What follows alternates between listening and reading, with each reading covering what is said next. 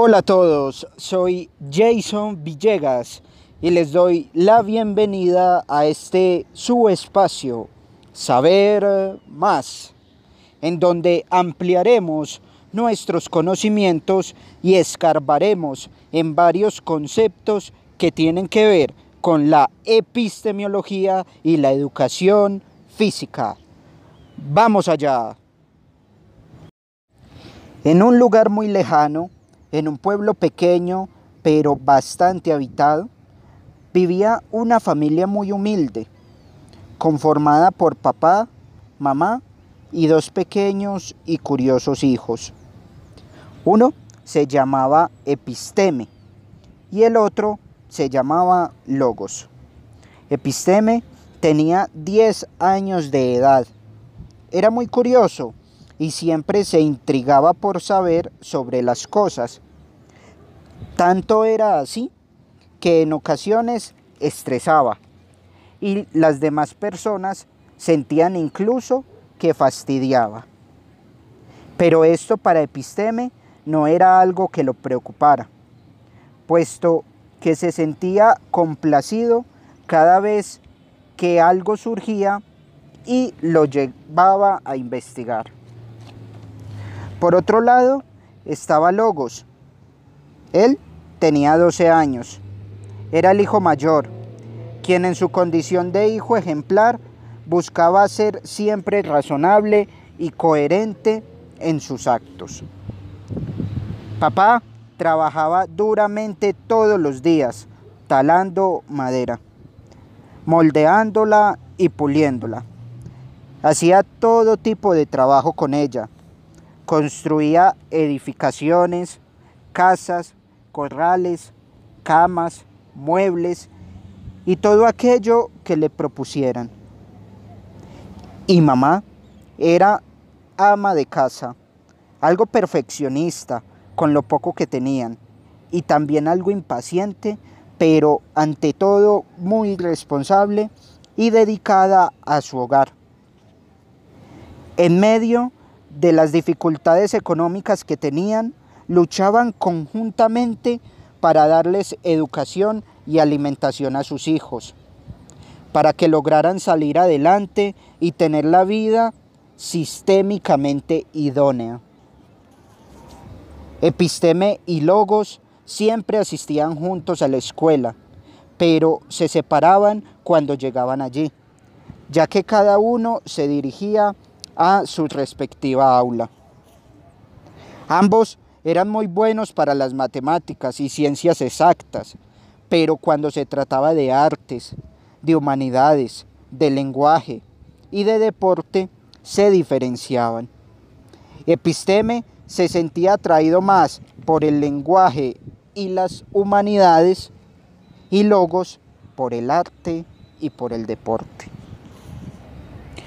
Una vez cuando Episteme y Logos regresaban a casa después de la escuela, luego de caminar los 45 minutos habituales que se demoraban normalmente para llegar hasta la casa, de lejos vieron fuera de casa a sus papás, con unas maletas en las manos, con un burro atado de un cabresto, cargando ollas y ropa.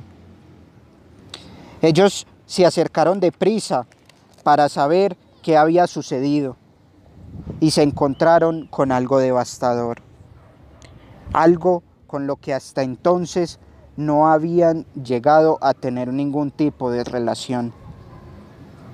Resulta que miembros paramilitares los habían desplazado de su hogar y tenían que irse del pueblo en menos de 24 horas. Episteme y Logos no entendían lo que sucedía. Ambos estaban consternados, traumados, tristes, queriendo averiguar qué era eso del desplazamiento y por qué tenían que irse de su casa, por qué tenían que dejar todo. Lo peor no era solo esto. Con el desplazamiento no solo los obligaban a dejar su hogar, a desprenderse de todo aquello por lo cual papá y mamá habían luchado arduamente, sino que no tenían un hogar o un lugar a donde llegar.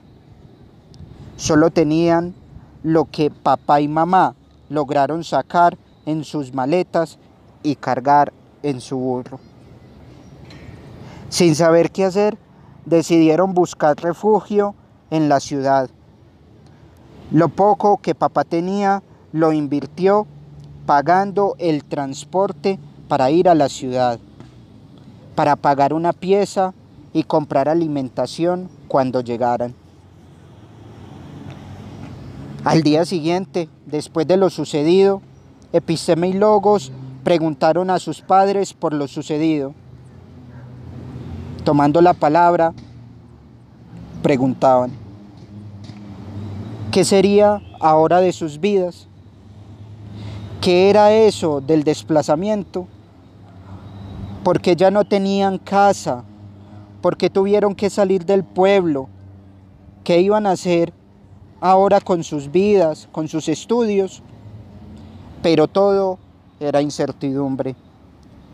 Ambos, papá y mamá, dialogaron con ellos, buscaron la mejor manera de explicarles lo sucedido.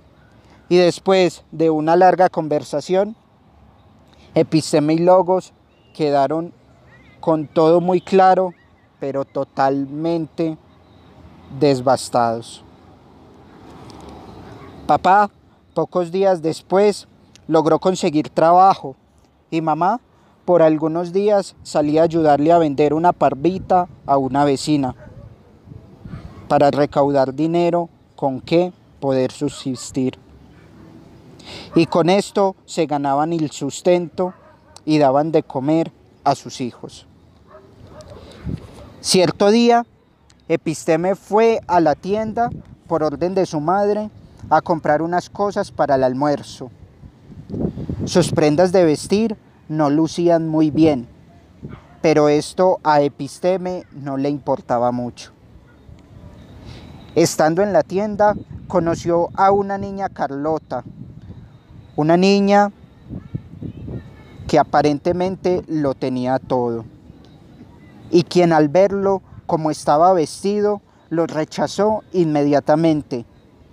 No quiso mediar palabra alguna con Episteme y por el contrario les decía a los demás niños que no se juntaran con él, que sus prendas de vestir eran feísimas y que daban a entender la clase de niño que era. Los niños, asustados al escuchar esto, salieron corriendo. Y Episteme, con el mandado en sus manos, pero triste, regresó a la casa, preguntándose por qué lo habían tratado de esa manera.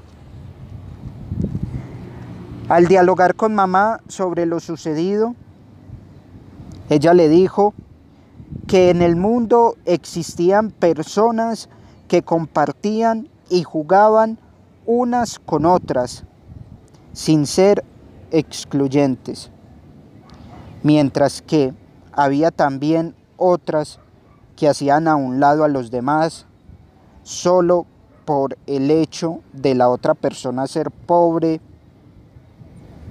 y la otra tenerlo todo. Después de esto, Episteme preguntó a su madre, Ma, ¿siempre seremos pobres? A lo cual ella respondió, Hijos, traten de ser felices con lo que tenemos, que independientemente de las dificultades, su papá y yo trataremos de que no les falte nada. Tiempo después, con el duro sacrificio de papá trabajando jornadas extensas y debido a la insistencia de mamá en conseguir un colegio para los niños, lograron ingresarlos a la escuela. Era una institución algo diferente a la del pueblo, con diversos espacios de aprendizaje, muy amplia, con zonas verdes, salones lúdicos, laboratorio para hacer experimentos, cancha de fútbol y una gran biblioteca. Episteme y Logos estaban felices y más aún sus padres porque era una gran oportunidad y al fin, después de la tragedia, la vida les sonreía. Luego de haber conocido las instalaciones, fueron a averiguar los uniformes y estando justo allí, se cruzaron con Carlota, quien nuevamente mostró repudio al verles. Episteme le preguntó, ¿por qué eres así? ¿Acaso por ser pobre tienes que tratarnos de esa manera? Y Logos, analizando lo que pasaba, también opinó. Nuestra condición económica no nos define como tal. No es nuestra culpa como tampoco es tu culpa tenerlo todo y que nada te falte. Por tanto, por favor Carlota, si no nos quieres tratar, por lo menos piensa en las dificultades por las que tienen que pasar los, las demás personas. Concluyendo esto, fueron donde el costurero para darle sus medidas y Carlota salió y se fue con sus papás. Al regresar a casa, pasaban cerca de un parque. Habían columpios y una zona verde muy amplia.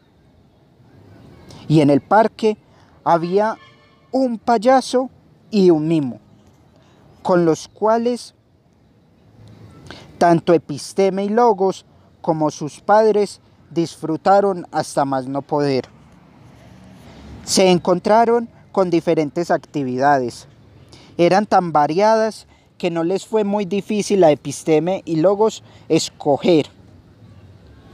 Episteme estaba encantado con el mimo por su manera de expresarse y comunicarse. Sentía curiosidad por las diferentes maneras con las cuales se comunicaba y cómo hacía reír a los demás. Por otra parte, Logos estuvo disfrutando de varios juegos. Unos de ellos eran como eran con reglas donde él o los ganadores obtenían premios. Pero estos tenían una connotación especial y es que eran competitivos. Y por otro lado, estaban los que no exigían competir, sino disfrutar. Con esto Logos evidenció que había varias formas de disfrutar el juego.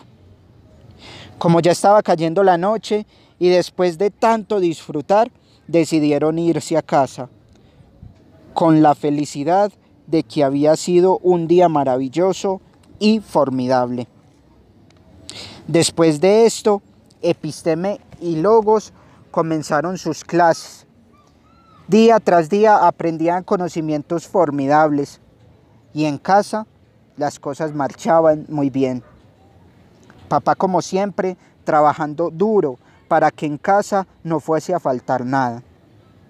Y mamá unas veces trabajaba para ayudar con los gastos de la casa, pero siempre muy pendiente de sus hijos y su progreso.